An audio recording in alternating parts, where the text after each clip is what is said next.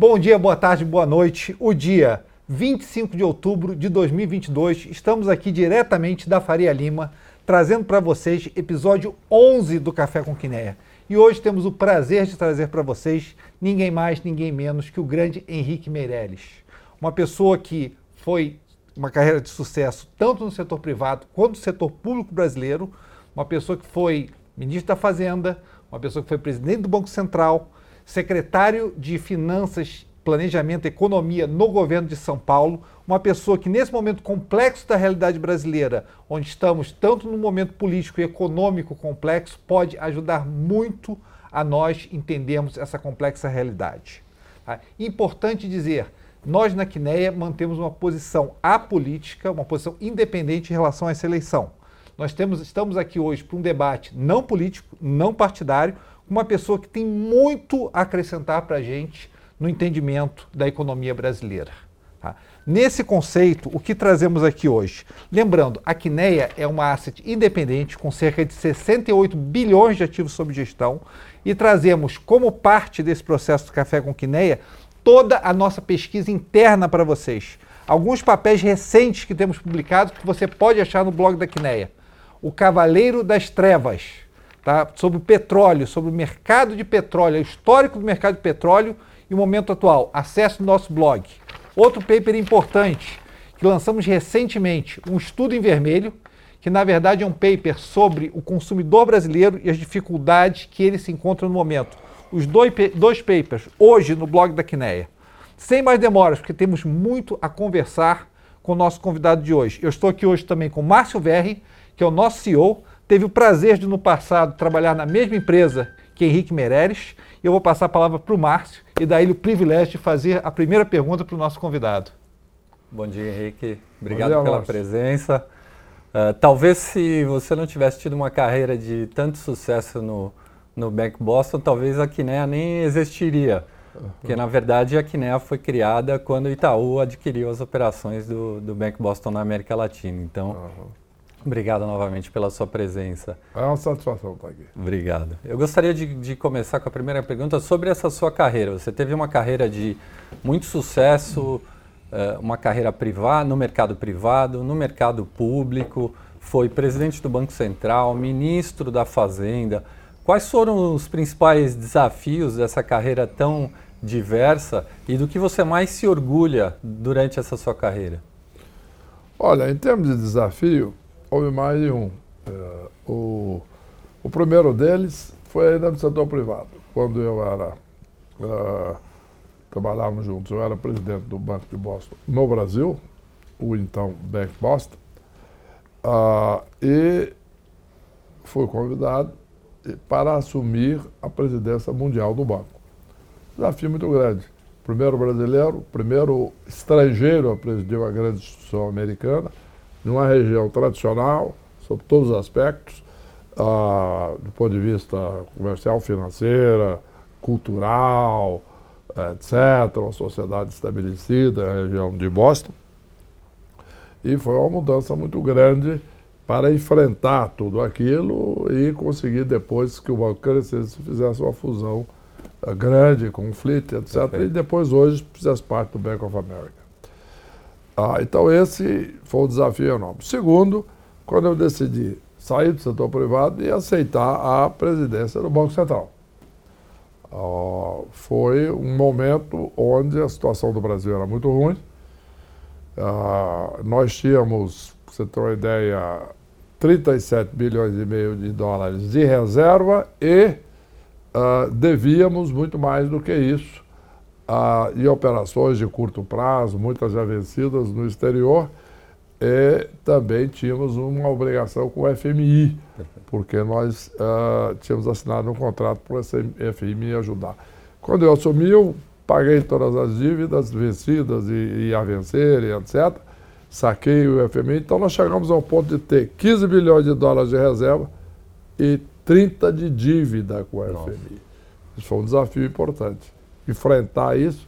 Governo Lula, o início de governo, descrédito, etc., é, do governo, não do Banco Central, mas do governo, e enfrentamos isso com sucesso, etc. Deixamos lá o Banco Central com 300 bilhões de dólares de reserva, inflação na meta, crescimento econômico, etc.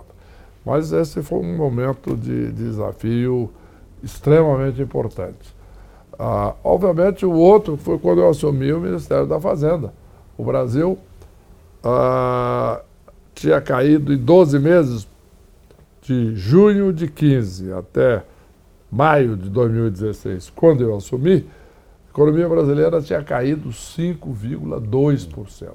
É a maior queda em 12 meses do PIB da história do Brasil. E uma das maiores da humanidade de um país que não estava em guerra.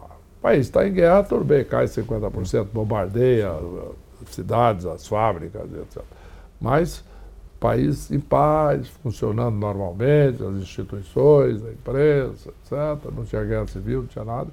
E com uh, uma queda desse tamanho. Então foi um desafio enorme para, primeiro, ver quais eram as razões, as causas disso, que eram fiscais. Aí, aprovar o teto de gasto. Esse foi um desafio enorme, porque era a única solução. É rígido, é, não era uma coisa para durar para sempre, é uma coisa porque é muito rígido, de fato, não dá margem, é porque tinha que ser. Não podia ser um negócio que tem uma flexibilidade aqui, pode tirar investimento disso, pode tirar aquilo, não sei o que. Não, tinha que ser um negócio rígido para poder botar a ordem na casa. E, e para aprovar isso o Congresso Nacional.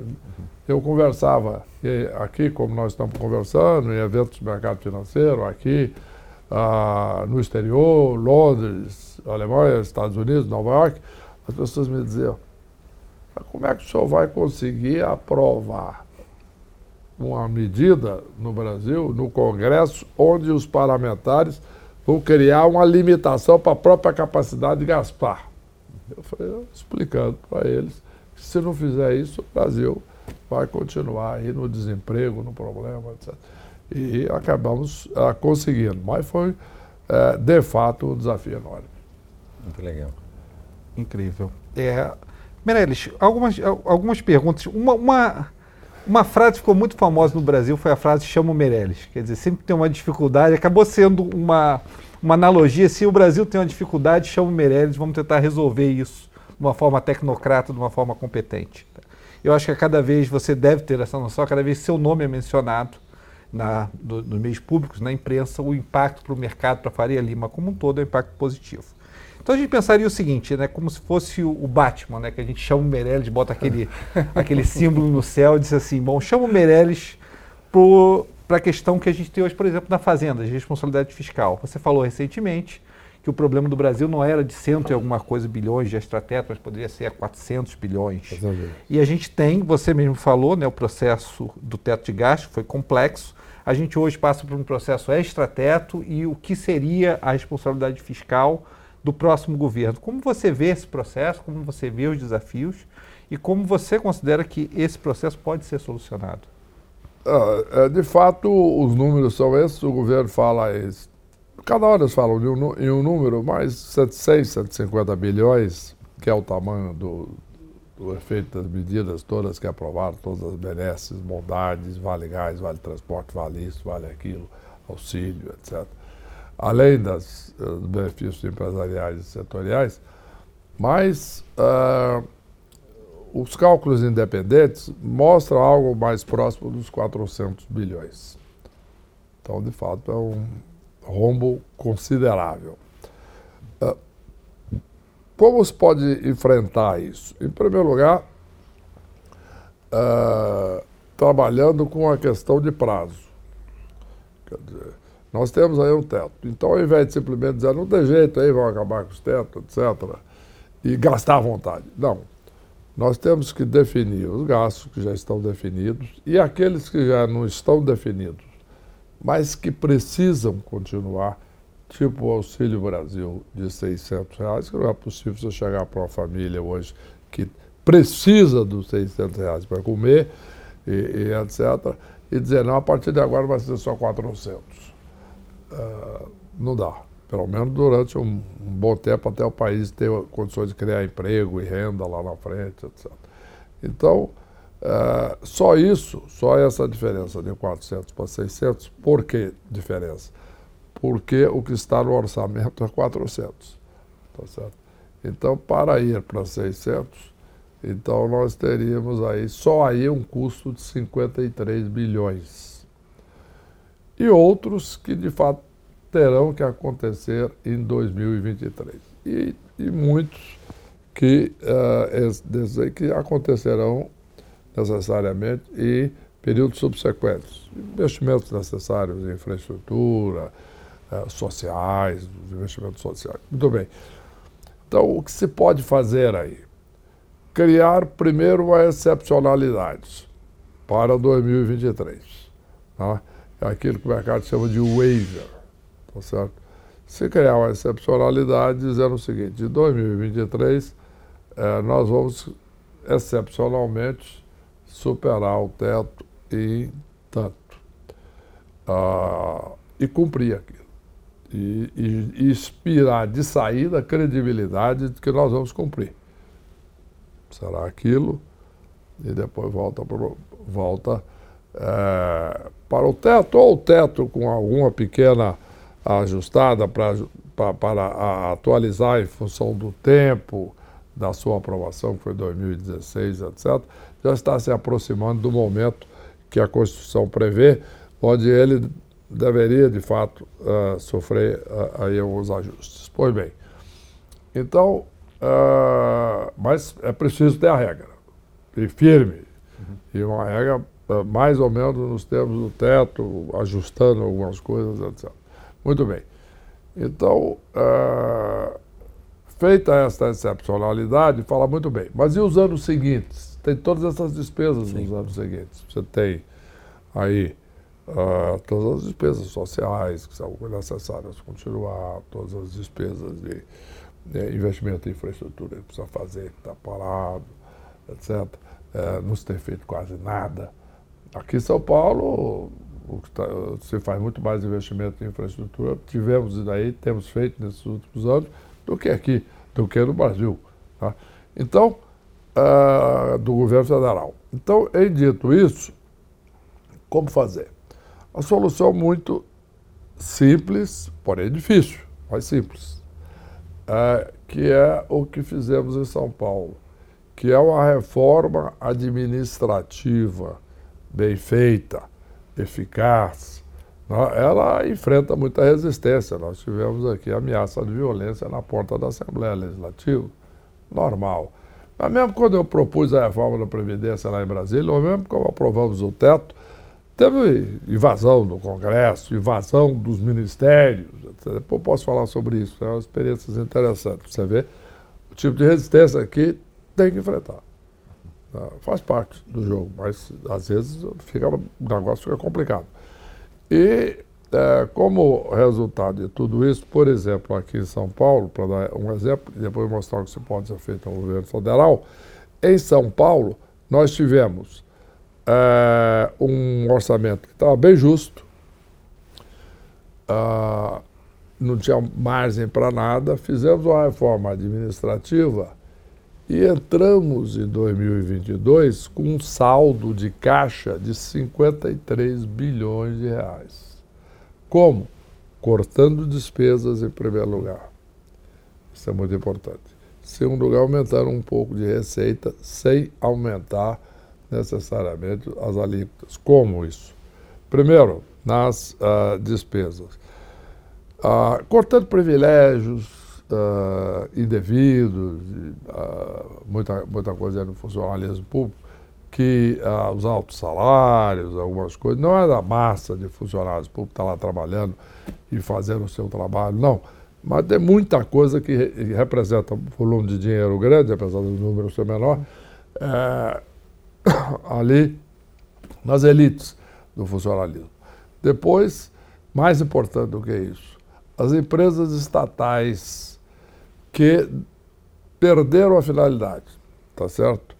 Ah, só em São Paulo tinha aí mais de, de seis, sete, oito empresas desse tipo. Empresas que foram criadas no passado para uh, exercer uma determinada atividade, fazer uma obra, fazer alguma coisa específica, e que depois é, aquela obra foi feita ou não foi feita, etc. Mas a finalidade deixou de existir.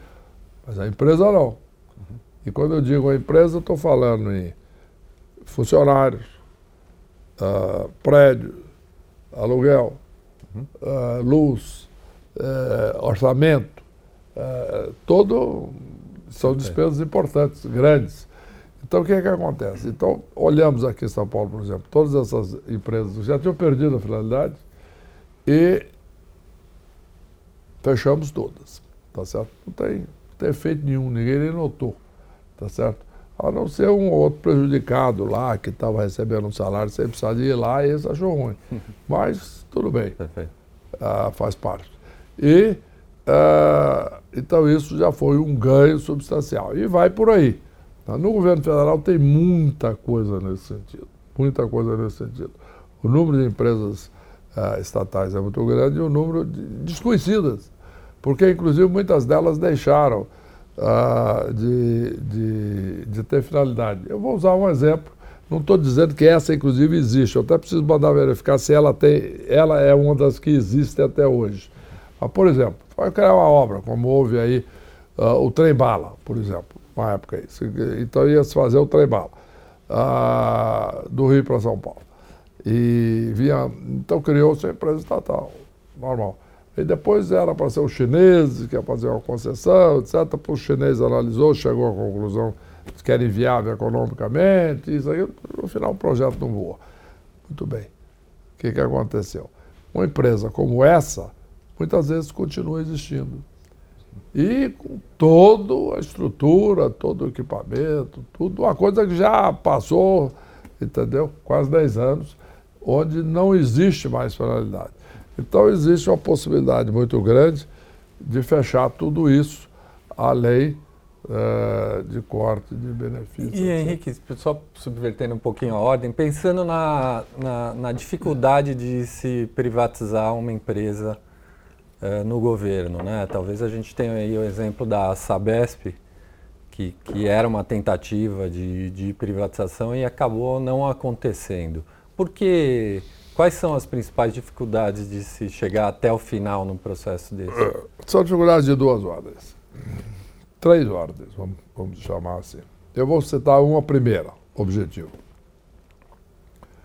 Ah, uma companhia ah, é, chama-se ah, Companhia Metropolitana de, de, de, Águas e Energia, etc. Empresa Metropolitana de Água e Energia, EMAI.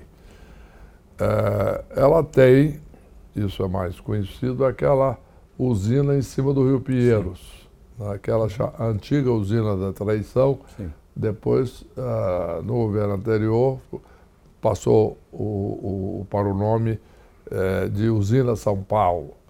Muito bem uh, essa empresa que nós colocamos uh, para a privatização. Abrimos a licitação, foi feita a privatização, tudo bem, tudo bem, etc. Foi, foi, foi. E uh, tinha que se selecionar um banco ou um consultor para fazer a modelagem da privatização. Uhum. Dois bancos uh, disputaram, um foi primeiro, outro foi segundo, para fazer a modelagem, consultoria. Uhum. Muito bem. Um ganhou, o outro perdeu. O que perdeu entrou na justiça. Isso aí, a princípio, você fala normal, ele quer questionar alguma coisa. Em outros países pode até ser normal. O Brasil, no Brasil isso tem problema. Por quê? Ah, isso aí foi aí 2000 e é, vamos dizer assim, 2019, 2020, vai, por aí. É, até hoje está parado no tribunal. Não foi à frente. Não foi feita a privatização. Estava decidido, tinha aprovação na Assembleia Geral, tinha concordância de todos, não faltava problema nenhum, tinha interessado, tinha tudo. Estava pronto para fazer. Não fez, até agora. E não sei quando vai fazer porque está parado lá por um questionamento jurídico. Então, isso é um exemplo que eu chamo da maior dificuldade. A Eletrobras, por exemplo, bom, até tinha outras dificuldades também, lá políticas, etc. Ah, mas é outro exemplo. Agora, aqui em São Paulo, falando da Sabesp. A Sabesp não chegou, evidentemente, a esse ponto. Nós tivemos dois tipos de, de, de, de questões aí, no caso da Sabesp. O primeiro deles, a primeira delas, é algo em que existe um argumento ponderável para adiar a privatização. a respeito a seriedade da, do motivo, mas discordo. Eu, eu, tinha uma visão diferente. Mas tudo bem. Mas não era uma, uma coisa extravagante. O argumento para adiar um pouco, apesar de eu discordar. O argumento era o seguinte: a Sabesp tinha um papel fundamental na despoluição do Rio Pinheiros, que ela cumpriu com sucesso esse, esse papel no final do processo, mas que demorou aí uns dois anos. Que é o seguinte: a maior causa de poluição do Pinheiros era a, o, despejo direto é, nos afluentes, principalmente, alguma coisa no Rio também, dos, dos esgotos da, das casas, é, principalmente é, naquela região ali, para lá de Santo Amaro e tal, é, perto ali da empresa, aquilo ali é, tudo ali, é, as casas jogando o esgoto direto. Tudo bem, para você ter uma ideia, a Sabesp fez 536 mil ligações de residência no, na rede de esgoto, o que significa que existiu 533 mil 536 mil famílias jogando direto o esgoto no Rio ah, o que significa quase 2 milhões de pessoas. Bom, só aí já explica tudo. Então, a causa em si era uma causa extremamente respeitável, porque não podia se permitir a continuação uh, de uma situação dessa e a opinião que prevalecia uh, no governo, seja da, do secretário, seja do governador, etc., é de que não podia arriscar esse projeto, quer dizer, não podia fazer a privatização antes da Sabesp cumprir essa função ah, porque senão isso poderia, a privatização poderia uh, atrapalhar esse, esse processo. Era muito importante uh, terminar isso primeiro. A minha opinião era diferente. Tá? Estou registrando aqui porque não foi finalmente o que prevaleceu, ah, porque o secretário, etc., no final o governador decidiu na linha de fazer as ligações primeiro, etc. Que é o seguinte, é, na minha opinião, você poderia colocar isso no, no edital, fazer uma privatização rápida e, e, e, enquanto você está no processo de privatização, você vai fazendo as ligações, porque já está previsto no processo de privatização e no edital que você vai estar gastando isso, a Sabesp vai estar gastando isso. Na precificação, os concorrentes já levam isso em conta, tá certo? E depois você pode até, dependendo do timing, aí, criar algumas obrigações para o vencedor continuar o, o processo, etc. Eu não via isso como nenhuma dificuldade, mas pelo contrário, até poderia facilitar um pouco todo o processo, não só de privatizar, como até de uh, fazer as ligações, porque mostrava o potencial da empresa, etc. e tal. E, e era perfeitamente viável fazer isso. Mas a, a opinião não prevaleceu. É, resolveram primeiro fazer essas ligações. E aí aconteceu aquilo que, inclusive, eu previa.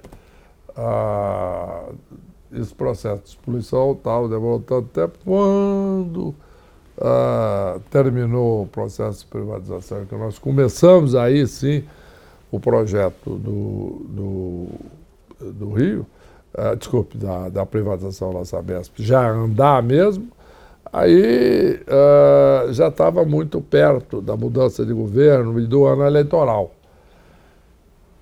Uh, eu, inclusive, tive uma ideia, e, e, que eu acho que funcionou bem, mas mesmo assim estava uh, muito perto, já que é, para evitar toda essa controvérsia jurídica, de questionar e, e ir para a justiça, etc., nós fizemos uma opção de contratar como consultores uh, o International Finance Corporation, que é o IFC, que é uma agência do Banco Mundial. Portanto, sem licitação, era possível, a lei permite você contratar o Banco Mundial sem licitação, é inquestionável. É, é uma agência altamente qualificada, talvez a, maior, a mais qualificada do mundo para fazer isso. Celebramos o contrato com a UFC o UFC chegou a começar o trabalho de, de, de ver o que, que, era necessário fazer. Eu negociei muito lá com a UFC uh, em Washington, etc. Então, uh, mas o fato concreto é que já aí sim não deu mais tempo. Já não, já não deu mais tempo. tempo. Agora, eu espero que o governador eleito agora privatize a Sabesp porque é necessário. É necessário, primeiro, porque o volume de investimentos que precisa fazer em São Paulo e saneamento, não o governo que vai fazer, não é a Sabesp estatal que tem condições de fazer. Precisa de investimento privado para isso, ah, porque tem retorno, é muito positivo, ah, mas é muito recurso. Né? Segundo, ele gera recursos para o Estado, porque a companhia está avaliada, estava avaliada na época em 70 bilhões de reais. O Estado tem 50%, só aí seria uma entrada de caixa de 35 bilhões governo, para o governo do Estado fazer obras, é, inclusive de, de saneamento em cidades menores, pequenas, Perfeito. não cobertas pela Sabesp, etc. Um projeto vencedor. Perfeito. Já que o assunto, na verdade, no momento estatais e privatização, uma das principais questões que eu acho que a Faria Lima tem na cabeça no momento é justamente a utilização de estatais no próximo governo. Uhum. É, Banco do Brasil, BNDES, é, Caixa Econômica Federal. Como é que, como na verdade, é, após esses, os últimos quatro anos, como é que a gente pode ver a utiliza como é esse, esses instrumentos podem vir a ser utilizados em um próximo governo e que medo, na verdade, são justificáveis por parte da Faria Lima ou não na utilização desses veículos. Como é que você vê isso no momento? Olha, aí nós temos que ter, trabalhar com um pressuposto. Uhum. Se o partido pressuposto, número um, que o Lula vai ganhar a eleição. Uh, número dois, pressuposto de qual linha que ele vai uh, escolher de política econômica. Né? Eu acredito, essa é a minha opinião clara, que eu acredito, tanto que eu fui num evento dele hoje, falei claramente isso, isso que eu vou dizer para você, falei claramente. Uh, o Lula fez um governo de sucesso, particularmente o primeiro mandato, e foi um governo que foi bem sucedido, porque teve responsabilidade fiscal, porque mantivemos, então, superávitos primários, inflação na meta, é, previsibilidade, ganhou credibilidade, tudo isso atraiu investimento para o país. O investimento cria emprego, isso criou renda e foi um sucesso do governo. Quer dizer, não só o Brasil cresceu 4% ao ano em média, mas uh, criou 11 milhões de empregos. Isso fala ao coração do Partido dos Trabalhadores, criar emprego, tá certo? Criou 11 milhões de empregos. Pois bem, então, uh, eu acredito que, diz, me parece uma questão de bom senso, que caso seja eleito, o presidente Lula vai, quando anunciar a sua política econômica depois da eleição, etc., etc., uh, que ele é, marche nessa direção do primeiro mandato. É importante dizer também que isso, eh, mesmo no primeiro governo dele, 2003 a, a 2006, é, isso só foi decidido, decidido, anunciado mesmo, qual seria a linha política, no final. Tá certo? Eu, por exemplo, como presidente do Banco Central, eu fui convidado para ser presidente do Banco Central no final de novembro, uhum. depois da eleição. Foi anunciado logo em seguida, tá certo? Então, é, já era quase dezembro. Então, quer dizer, é, é, é, o timing que nós estamos falando agora. Mas eu espero que seja essa a linha.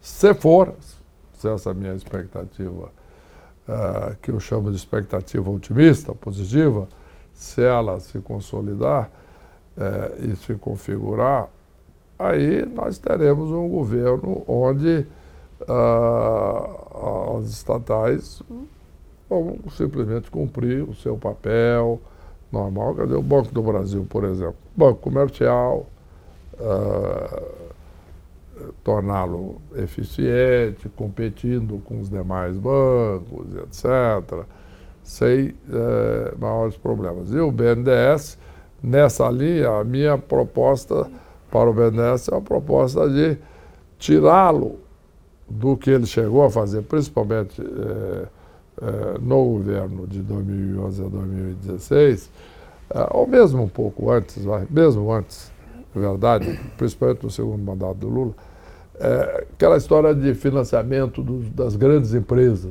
chamados campeões, campeões. nacionais. Aquele só deu problema, inclusive criminais, uhum. tá certo? É.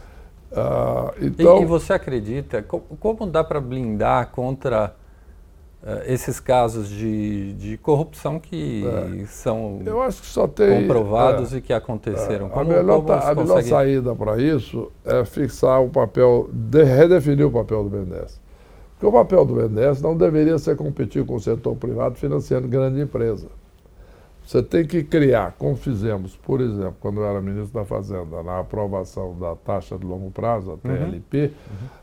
aquilo ali foi o primeiro passo que precisa ser completado para criar condições para o mercado criar financiamento de longo prazo. Perfeito. Bancos, títulos, etc., de longo prazo, e que o BNDES não precisa entrar nesse mercado. Isso não é papel do BNDES.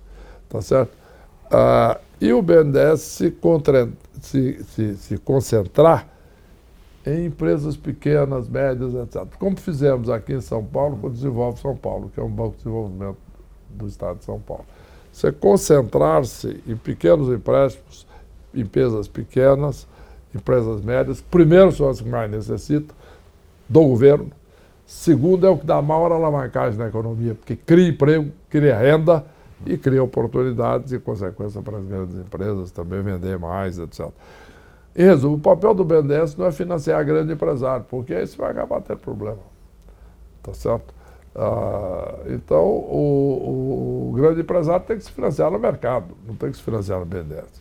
E o BNDES é, se concentrar em milhares, aí, centenas de milhares, se for o caso, de pequenas e médias empresas onde você elimina esse problema. Legal. E, e pensando em, em, Banco Central, política monetária, usando o bordão do, do Rui, se a gente fosse chamar o Meirelles, o Banco Central ele agiu rapi rapidamente, subiu taxa de juros para níveis elevados, a gente está perto de 14%, para combater é, uma inflação que não é só no Brasil, mas no mundo inteiro. E agora o mercado já projeta quedas de, de juros para o próximo ano. Como você enxerga a política monetária hoje, Henrique? Olha, a política monetária, eu vejo o seguinte, é o Banco Central na defensiva fazendo o que pode. Tá? Por que, que eu digo isso? Porque é uma política de sucesso é, econômica e, e, é, é, e, de controle de inflação e de crescimento é quando a política monetária e a política fiscal caminham juntas na mesma direção. Como aconteceu primeiro, principalmente o primeiro mandato do Lula. Quer dizer, nós, para você ter uma ideia, é, o Fernando Henrique tinha anunciado, etc., uma meta de fazer um superávit primário de 3,75% do PIB. Uhum. Uma coisa séria. Ah, ou então, é, apontado como futuro ministro da Fazenda, logo que assumiu, veio, é, na realidade já ministro, veio falar comigo lá no Banco Central, é, ministro da Fazenda do Lula, e ele me perguntou, mas, Meirelles, você concorda que tem que ser um déficit, uh, um superávit primário de 3,75% do PIB? Eu falei, não, não concordo não. Ah, por quê? Eu falei, porque eu acho que tem que ser 4,25. tá certo. Bom, resolvo da ópera. No final concordaram e entregaram 4,35. Então, uh, nós tivemos uma política, portanto, fiscal, de um lado, diminuindo o gasto do governo, as despesas diretas do governo, mas criando um ambiente de confiança e espaço na economia para o investimento privado, que cresceu de fato muito na época.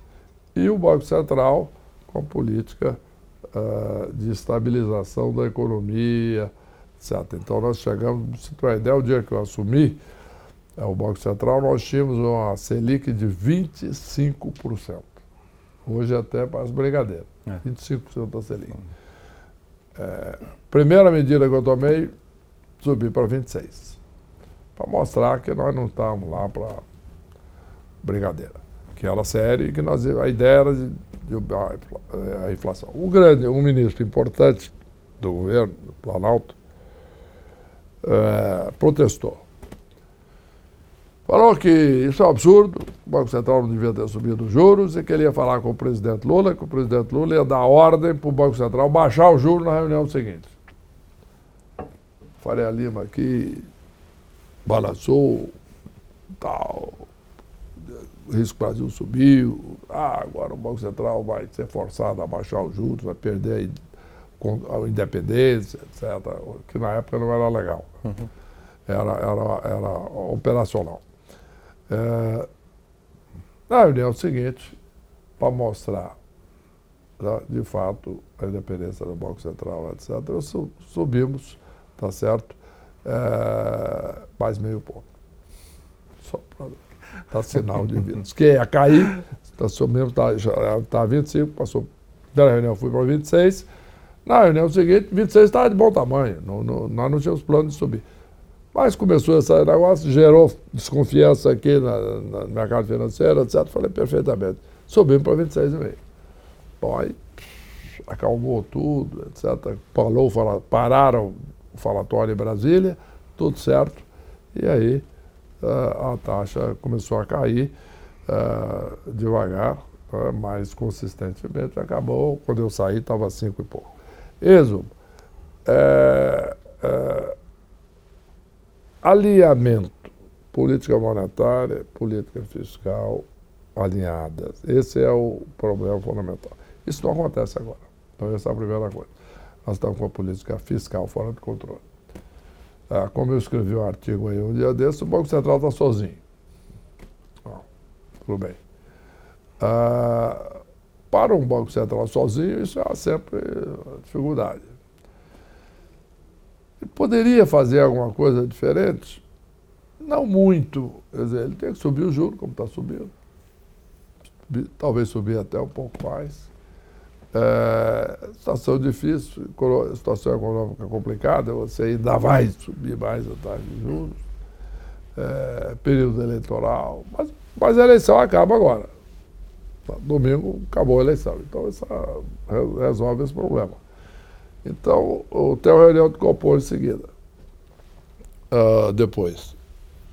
Acho que o Copom aí tem que, tem que dar uma demonstração de que, de fato, se a política fiscal não mudar, ou enquanto não mudar, ele tem que. ele vai continuar apertando, subindo mais, etc. É, então, eu acho que está indo subindo bem. mais ou ficando mais tempo parado nesse nível? Eu acho que talvez subir um pouco mais para dar uma mensagem de, olha, precisa tomar providência. É. E logo, mesmo que sobre um pouco, olha, precisa tomar providência. E uma coisa que talvez eu fizesse se estivesse lá, falar um pouco mais duro nessa linha. Tá eu entendo que é, cria problema político, que uh, o Banco Central não precisa se meter em política ou criar problema político. Não estou falando política partidária, esse presidente, esse candidato versus uhum. aquele candidato, não é isso que eu estou falando. É o Banco Central dizer que é necessário fazer uma política fiscal, é necessário voltar a estabelecer a austeridade fiscal, etc., porque aí sim vamos poder baixar a taxa de juros, controlar a inflação com menos uh, juros, o país crescer mais. Quer dizer, ele tinha que. Uh, tinha não, tinha não, mas eu faria isso, eh, ajudar a empurrar um pouco a coisa numa direção abrindo mais a consciência da, da sociedade, principalmente daqueles mais bem informados, por exemplo, aqui, é, do mercado financeiro, Faria Lima, não, mas não só. Todos aqueles que têm acesso à informação, aqueles mais bem informados, dizem, olha, é importante fazer o controle aqui da parte fiscal e etc., para que possa baixar os juros, possa fazer isso. Então, são mensagens importantes. Agora, do ponto de vista objetivo, ah, respeitando a personalidade de cada um e as preocupações, etc., eu acho que o Banco Central está fazendo um trabalho correto. Perfeito. Se a gente pensar, você falou essa parte importante, né? A Fazenda e o Banco Central tem que trabalhar junto, o fiscal e o Banco Central tem que trabalhar junto de alguma maneira.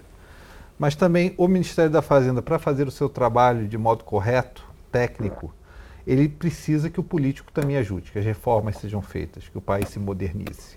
Né? Se a gente chamasse então o Meirelles para ajudar o presidente da República na parte do que é necessário para ser feito para que o Brasil possa cumprir né, essa, essa missão de se manter dentro de um framework fiscal e que possa também ajudar com isso o Banco Central. Quais são as reformas que o Brasil precisa para um próximo governo, quem quer que seja, que reformas tem que estar na O que é fundamental que a gente coloque na mesa nos próximos quatro anos? Primeira, reforma administrativa. Né? Ah, como fizemos aqui em São Paulo. Como eu mencionei, em São Paulo fizemos uma reforma administrativa, o, orçamento estava justo, entramos em 2022 com 53 bilhões de reais em caixa. Tem todas as condições para se fazer numa máquina muito maior, muito mais no governo federal. Então, uh, é necessário fazer isso, uma reforma administrativa bem feita, rigorosa, dura, que tem resistência, tem. Eu uh, vou contar uma história. No caso, inclusive, foi a reforma da Previdência, mas é que é parte desse processo todo de, de controle das despesas. Né? Foi parte disso. Por isso é que fizemos a proposta ah, por isso fizemos a reforma da Previdência de São Paulo, por isso que ela acabou sendo aprovada ah, no governo federal. Por exemplo, um determinado dia houve um protesto contra a reforma da Previdência, lá em Brasília. Tudo bem. Quando eu fui trabalhar de manhã, saí, eu era ministro da Fazenda, fui sair no fui Ministério, a segurança já me avisou, ó, não dá para ir para o Ministério, não dá para ir para o seu gabinete. Está ah, ocupado por manifestantes. Então, o senhor vai lá para para a sede lá da, da Procuradoria-Geral da Fazenda Nacional, que é um outro prédio ali no começo da Zona Norte. Tá bom. Fui lá, escritório até bom, tal, tudo bem. Eu falei, pô, não é possível esse negócio. E me lembrei que tinha deixado uma pasta minha cheia de documentos na minha sala no gabinete da Fazenda. Uhum. Falei, eu vou lá pegar. Não, não faz isso. Você não pode fazer uma coisa dessa. Está ocupado o prédio, perigoso. falei, não, vou lá. Fui lá, cheguei no Ministério da Fazenda, entrei pelo fundo, uhum. é, pela, pela, pela garagem do fundo, e não, evidente, pela entrada privativa. Subi o elevador, que dá assim, do outro, no outro extremo do prédio, e vim andando pelo corredor é, em direção lá ao gabinete do ministro lá. Lotado de gente. Uhum tudo manifestante contra a reforma da Previdência. Que eles tinham me alertado para não ir, que era hostil, etc. Não, fui lá, tal, entrei, e as pessoas me viam, surpresas, e eu fui cumprimentando. Como é que vai? Tudo bem? Algum viu, calma, rapaz, você tem direito de se manifestar, nós vivemos na democracia. Então exerça o seu direito aí, que isso é bom para a democracia. Tudo bem. Só tomar cuidado para não destruir a propriedade pública. Uhum. Quebrar vidro, quebrar porta, quebrar coisa. Isso não precisa. Uhum. Você está destruindo a propriedade da população, sua propriedade. Então, fora isso, fica à vontade aí e tal, etc. É, não tem problema nenhum. Tal. Fui, cruzei todo o prédio, fui lá, a minha porta, é, eles tinham invadido ali a sala das secretárias, etc., do, do gabinete, mas a porta do gabinete do ministro, que eu tinha deixado trancada, eles não quebraram, não entraram. Eu abri, fui lá, peguei a minha pasta, fechei, saí com a pasta, cruzei o prédio inteiro, disse, tudo bem. Resumo, o protesto existe e é forte. Por exemplo, o Ministério do Planejamento, eles quebraram Quebraram vidro, quebraram porta, quebraram. Outros ministérios também fizeram isso. É, aí já está errado. Mas fora isso, é, como fizeram no Ministério da Fazenda, eu acho normal, protesto. Precisava necessariamente ocupar o prédio, mas de qualquer maneira, é, o protesto faz parte da democracia. É, é, normal, muito bom, enfrenta a resistência, etc. Resumo, reforma administrativa primeiro. Enfrentando resistência, tudo isso é fato. Muito bem. É, por quê? Porque corta as despesas e abre espaço para investimento, programas sociais, investimento na infraestrutura, que são necessários, estão parados aí há quatro anos. Ah, o São Paulo tem feito muito mais investimento em infraestrutura do que o governo federal, muito mais. Então é preciso retomar isso e fazer investimento em infraestrutura, além das privatizações que não têm sido feitas. Muito bem. Ah, segundo, reforma tributária. Tá certo? Mas não apenas o que se chamou aí o governo federal de reforma tributária, com a mudança do imposto de renda para tentar arrecadar mais. Não. Existe um projeto, inclusive, feito por todos os estados, por unanimidade, pela primeira vez em 30 anos no Brasil, todos os estados atingiram absoluta unanimidade. Eu participei desse projeto, nós fechamos ele, inclusive, aqui são Paulo, mas tivemos reunião em Brasília, tivemos reuniões em Belém, tivemos reuniões em outros lugares. É, é um projeto muito bom, que é um projeto que unifica toda uma série de impostos, esses de valor agregado. IPI, é, o, o PIS-COFINS, o ICMS, o ICSS, tudo isso é unificado em um imposto só que é o Imposto de Bens e Serviços. Uma alíquota só por Estado. Hoje é um caos. Cada produto tem uma alíquota, é uma guerra, e, e a empresa negociando. Um negócio é, é um pesadelo, um pântano, uma confusão. Cada estado tem um, e aí tem guerra fiscal, etc. Então, padronizar, padron, esse projeto padroniza todas as alíquotas, cria o imposto só como funciona em outros países. Você vai uhum. uh, num país aí, tem lá um imposto que inclusive é transparente. Uhum. Você paga aqui, mas aqui está no imposto, está na nota lá. Você viu que você pagou de imposto, está aqui, é um imposto só, nacional, para tudo, tranquilo. Simplifica, aumenta a produtividade e, em consequência, aumenta a arrecadação e, principalmente, faz com que simplifique a vida das empresas e das pessoas. Este é o ponto fundamental. Nós precisamos no Brasil, além de acertar a parte fiscal, como nós já mencionamos aqui, mas tem uma palavra-chave aí que é pouco falada no Brasil. Chama-se produtividade. Aumentar a capacidade do Brasil de produzir mais e melhor. Esse é o nome do jogo. Porque, como já disse o grande economista Paul Krugman, ele diz o seguinte: é verdade que produtividade não é tudo, mas a longo prazo é quase tudo. Por quê? Porque se você pega, por exemplo, nós estamos aqui no Brasil, compara com os americanos, padrão de vida dos americanos, etc. Qual é a razão básica disso? Produtividade. É isso. É, trabalhando mesmo, o mesmo número de horas, uhum. produz muito mais. Porque, por conta da produtividade, tecnologia, tem uma série de coisas falta de eliminação de burocracia, uma série de coisas. E uh, a produtividade brasileira já foi 50% da americana, hoje é 25%. Então nós temos que fazer toda uma série de reformas de produtividade. Quando eu estava terminando a minha gestão na fazenda, eu desci uma série de projetos lá para aumento de produtividade. Alguma coisinha andou, mas a maioria não. Mas isso seria, seriam projetos fundamentais para o Brasil. Muito legal. Perfeito. Tem uma, pergu uma pergunta é, passando, eu acho que todo mundo quer escutar isso. Né? Quais seriam as diferenças hoje que você veria entre um potencial governo do atual presidente Bolsonaro ou um governo do ex-presidente Lula? Quando a gente vê a, a não nós as, as, partes comuns, acho que as pessoas entendem as partes comuns, mas as principais diferenças. O que seria diferente se o Brasil quatro anos de agora passasse sob um governo Bolsonaro? Ou sob o governo Lula? Onde você vê as principais diferenças de diretrizes? Olha, em primeiro lugar, vamos supor que seja reeleito, apesar que está atrás nas pesquisas, é, as bolsas de apostas, inclusive, mostram isso, as chances de vitória são muito menores do, do Bolsonaro do que do Lula. Vamos supor que ganha o Bolsonaro, só para a hipótese de raciocínio. Vai continuar mais ou menos como está. Economia como está. Uh, qual a perspectiva? Vocês têm aí tal, tempo, a perspectiva esse ano vai crescer um pouco mais, impulsionado pelos recursos públicos aí distribuídos pelo governo, que é insustentável, e o ano que vem caindo aí para otimistamente meio por cento de crescimento, etc. Então, e, e para os anos seguintes, ah, subindo, quem sabe, para um, um e meio.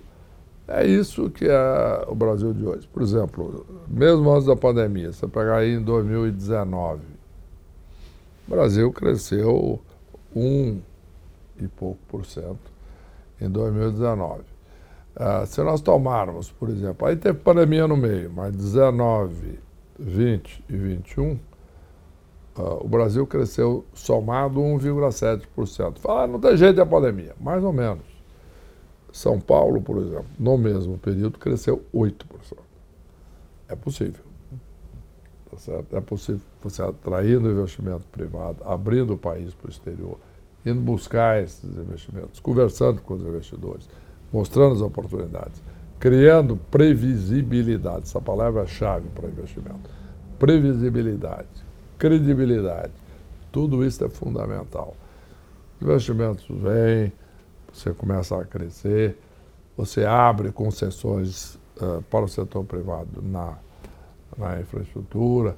Quer dizer, tudo isso uh, pode viabilizar uh, uma taxa de crescimento muito grande. isso não aconteceu no primeiro mandato do Bolsonaro. Ele produto, inclusive, do seu estilo, e etc., muito de confronto, não só confronto interno aqui, mas externo também. Uhum. Né? Ah, ele não é uma pessoa de chegar lá na ONU e fazer uma política de expansão das relações do Brasil, etc., ou fazer viagens nesse sentido, não, ele chega lá e faz um discurso para a base dele no Brasil de confronto. Em resumo, é, isso não, não, não abre investimentos para o Brasil, não abre oportunidades para investimento, muito pelo contrário. Então eu acho que, resumo da ópera, eu acho que nós vamos continuar mais ou menos como estamos. Crescimento baixo, esse clima, etc. Tudo bem e vamos, e, e vamos em frente. Ah, esperando que seja esta alternativa, porque considero essa a melhor hipótese. Tá certo? Ah, se ele, a pior hipótese seria discussão, começar a discussão do terceiro mandato, quarto mandato, etc, etc, essas coisas. Vamos supor, deu tudo certo, do ponto de vista institucional tal, é, é isso aí. Uh, uma vitória do Lula, em primeiro lugar, é uma questão de pacificação. Pacificação nacional, primeiro. Número dois, melhora muito da imagem internacional. Se lembra? Uh, no segundo governo do Lula, muito em função do sucesso da economia, inclusive das boas relações que nós tínhamos eu próprio tinha com a imprensa internacional, com os investidores, etc. Mas alguns se lembram de uma capa da revista The Economist, de 2009, né? é, que era o Cristo Redentor decolando feito um foguete. tá certo? Brasil takes off. Então, o Brasil decola. Tá certo? Então, Uh, esta, uh, esta, digamos, essa, esse respeito, essa abordagem internacional, eu, eu acho que pode ser restaurado. O Lula em si, ele chegando lá, eu acho que já vai desanuviar muito esse ambiente internacional, etc. Então, se ele escolher uma equipe que também tem a respeitabilidade internacional, bom, aí takes off again. Quer dizer, é, o, o, é, o, risco é esse, né? Se não escolher, daí tem a segunda capa da Economist, né? que era o Cristo que também foi no governo do PT. Exato. Então esse é o grande risco, né? Talvez seja essa, essa você não ter essa certeza se isso realmente vai ser feito. Né? É, isso aí nós vamos aguardar. São, nós temos agora a eleição domingo. A partir da próxima semana vamos ter definições. Vamos esperar que sejam escolhas de bom senso. E considerando que o Lula é um cheio pragmático e tal, a participação num evento ontem foi interessante. Perfeito. Ah, o discurso dele foi um discurso moderado, etc. Ah, as referências que ele fez a pessoas ali foram referências positivas. Ele fez referência, assim, se, durante o discurso dele, várias vezes voltou-se para Simone Tebet, voltou-se para Maria Silva, Marina Silva, ah, voltou-se ah, duas ou três vezes para mim. Ah, então, eu acho que uh, um direcionamento que dá razões para achar que a coisa pode caminhar na direção certa, independente de nome, mas de direção. Se a direção for essa, nós vamos. Agora, o que eu disse em todas as minhas falas, inclusive ontem, uh, indicando nessa por que, que eu acreditava que se fazer as decisões certas e ir para a direção certa, e no apoio à candidatura dele, quando fizemos lá todos os ex-candidatos a presidente, uh, logo no início, antes do primeiro turno, eu disse claramente: o primeiro governo dele deu certo. O segundo ainda funcionou bem. Dizer, nos oito anos se criou 11 milhões de empregos, o Brasil cresceu 4% ao ano, foi um sucesso enorme. E permitiu não esqueçamos disso. Tá? Que ganhasse quatro eleições. Ele, três, né? Ele foi reeleito em 2016, depois de ganhar em 2002, por isso que eu falei quatro, mas ele, na realidade, como resultado do governo, foi três. Uhum. Ele foi reeleito em 2006, elegeu a Dilma em 2010 e conseguiu ainda ter força para reeleger em 14, independente dos méritos e deméritos do governo Dilma. Mas o fato é que o, o resultado foi tão positivo e mais. Grande parte dos, das intenções de voto que ele tem hoje é uma recordação positiva daquele período. Então, o bom senso indica uh, que ele deveria seguir, e portanto espero que deverá seguir, aquela linha de ação e não a linha que deu o que deu no governo Lula. Então, é, é essa dúvida que o mercado tem.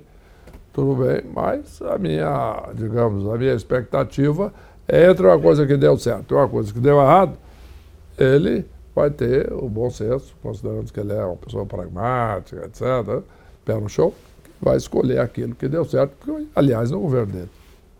Perfeito. Uma, é, eu acho que importante, já está chegando ao final do programa, então, os últimos comentários. É, eu acho que é importante que a pessoa que está nos escutando perceber que você foi uma pessoa de muito sucesso no setor privado. Né? Você, na verdade, na carreira privada, terminou como presidente internacional do Bank of Boston, mas após uma carreira de muito sucesso no privado, você se dedicou ao país você foi um presidente de muito sucesso do Banco Central, um ministro da Fazenda de sucesso, um secretário de sucesso em São Equipes Paulo. Equipes incríveis que Equipes ficaram. Equipes incríveis que ficaram. A gente, inclusive, entrevistou Mansueto Almeida no último programa aqui, né? Parte da responsabilidade fiscal do Brasil vem muito também de, do, do, trabalho do Mansueto. É, então, pessoalmente, eu queria te agradecer por tudo que você fez no setor público. Tá? É, se o Brasil precisar do Meirelles de novo, o Meirelles estaria disponível e o que te motiva né, daqui por diante em termos de contribuir para o país? Olha, eu devo dizer o seguinte: é, vamos separar duas coisas, tá certo? Ah, ah, aceitar um cargo público, exercer um cargo público e contribuir com o país. Aqui nós estamos contribuindo com o país. Uhum. Tá?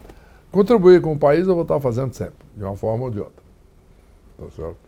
Foi essa a minha opção quando eu deixei a presidência de um grande banco internacional e tínhamos acabado de fazer um processo de fusão importante. Eu tinha diversas outras oportunidades lá, inclusive continuar, mas oportunidades grandes lá uh, no mercado financeiro internacional. resolvi deixar tudo aquilo, voltar ao Brasil e entrar no setor público. Inclusive lá uh, Nova York uh, e, e, em Boston, eles me, me, me observavam mais do que perguntar. Doido. vai sair daqui, onde é que você está? No top, vai lá enfrentar o encrenca. tá certo. Falei, não, eu acho que está na hora que eu, de voltar ao meu país e, e, colaborar e procurar fazer. E foi um sucesso. E, aí depois disso eles me convidaram lá várias vezes para fazer palestra de sucesso. Tudo bem.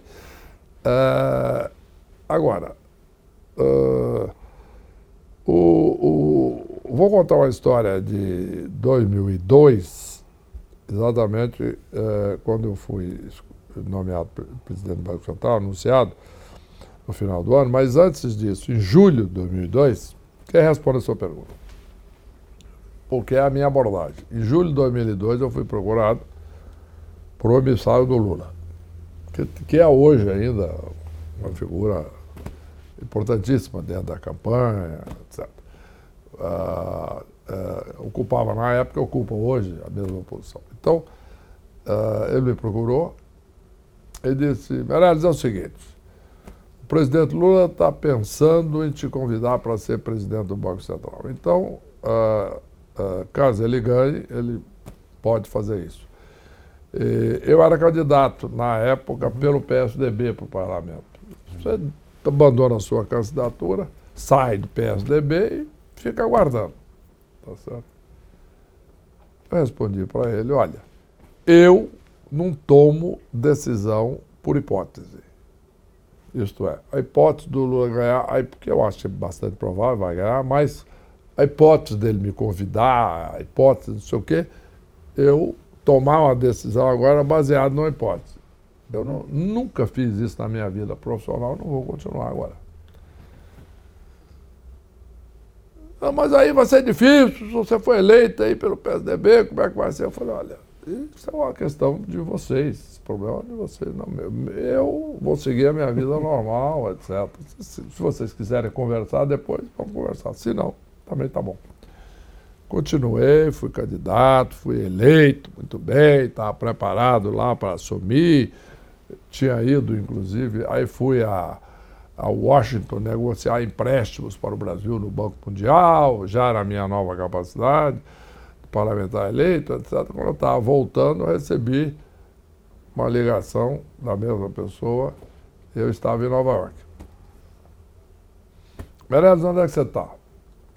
É, o presidente Lula aí já eleito. Tá? É, eu falei, estou em Nova York. Ele falou, ah, que bom. Amanhã o presidente Lula vai estar chegando em Washington. Você pode ir em Washington conversar com ele? Perfeitamente. Vou lá, não tem problema nenhum. Fui a Washington, sentamos lá na casa da residência lá do embaixador brasileiro. E ele conversou, conversou, conversou. Falou, Berelli, me diz uma coisa primeiro. O Brasil tem jeito? Porque naquela época o grande problema era a dívida externa. Sim. É, o Brasil estava quebrado. É, tinha 37 reserva, tinha linha com a FMI, devia muito lá fora, e é aquele problema. Que é o problema que alguns vizinhos nossos têm até hoje. Perfeito. Aí, é, me, e me explica, eu falei, tem jeito, dá para fazer, etc., estabilizar a economia, botar a economia para crescer, o Brasil tem potencial de exportação, criar condições favoráveis à expansão do agronegócio, melhorando muito as questões de financiamento da agricultura, expandir isso, o Brasil exportar, construir reservas e eliminar esse problema, como aliás foi feito, isso não é um problema do passado no Brasil. Uh, falou muito bem. E, então, expliquei, expliquei, ele falou, tá bom. Uh, segunda pergunta, você aceitaria ser presidente do Banco Central? Eu falei, aceitaria com uma condição. Qual? Independência de atuação. Independência, eu te nomei lá para um cargo, você vai ficar independente? é, é, é, uma boa pergunta. É, é, eu disse, não, é porque esse cargo de presidente do Banco Central é diferente. É, todos os países do mundo hoje relevantes, o presidente do Banco Central é independente, etc. Da mesma maneira que no Brasil o ministro Supremo é independente, o ministro do Tribunal Superior de Justiça é independente, o ministro do Tribunal de Contas da União é independente. Então é normal que muitos cargos sejam independentes, apesar de serem nomeados, ou aliás, devem ser nomeados pelo presidente da República. Mas depois, independência, ele entendeu, concordou e, e a partir daí fomos para o governo e, e funcionou tudo muito bem. Foi uma experiência muito gratificante. Ah, o Brasil mudou, né? criou 11 milhões de empregos. Ah, 40 milhões de brasileiros, brasileiros saíram da miséria absoluta, que é uma coisa impressionante. E é uma coisa muito gratificante, eu encontrando pessoas, restaurante, avião, ah, para todo lado, na rua, aqui, ah, você parava, ah, com um filho adolescente ou já rapaz do lado, dizendo, meu filho, eu quero aqui que você conheça o homem que viabilizou, que tornou possível que você ah, conseguisse estudo, tá, tudo que você conseguiu Legal. agora, e oportunidade de emprego, seja lá o que for. Então, ah, realmente, é, é, esse o quadro. Agora, voltando à sua pergunta, é, é, muito gratificante. Agora, eu não decido por hipótese, como naquela época. Eu fui lá, conversei com ele, olho no olho, tem um convite? Tem. Quais são as condições? Isso é muito importante, porque eu já fui convidado para cargos muito relevantes e que eu disse não, dependendo das condições. Legal. Muito Perfeito, bom. mensagem absolutamente clara. Meirelles, um super prazer ter tido você aqui.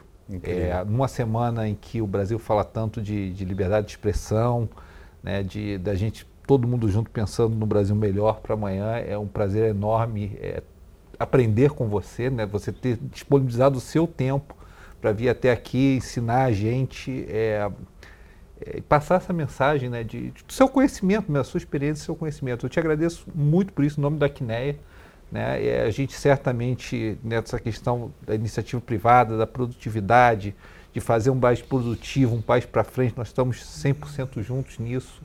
E para vocês é, que escutaram a, live, a gente volta em novembro, dezembro, com convidados super especiais também. Nós vamos ter boas surpresas em novembro e dezembro. E se Deus quiser, é, o melhor para o Brasil aí nos próximos meses. E agradecemos a todos também pela, pela audiência. Um grande abraço e até o próximo mês.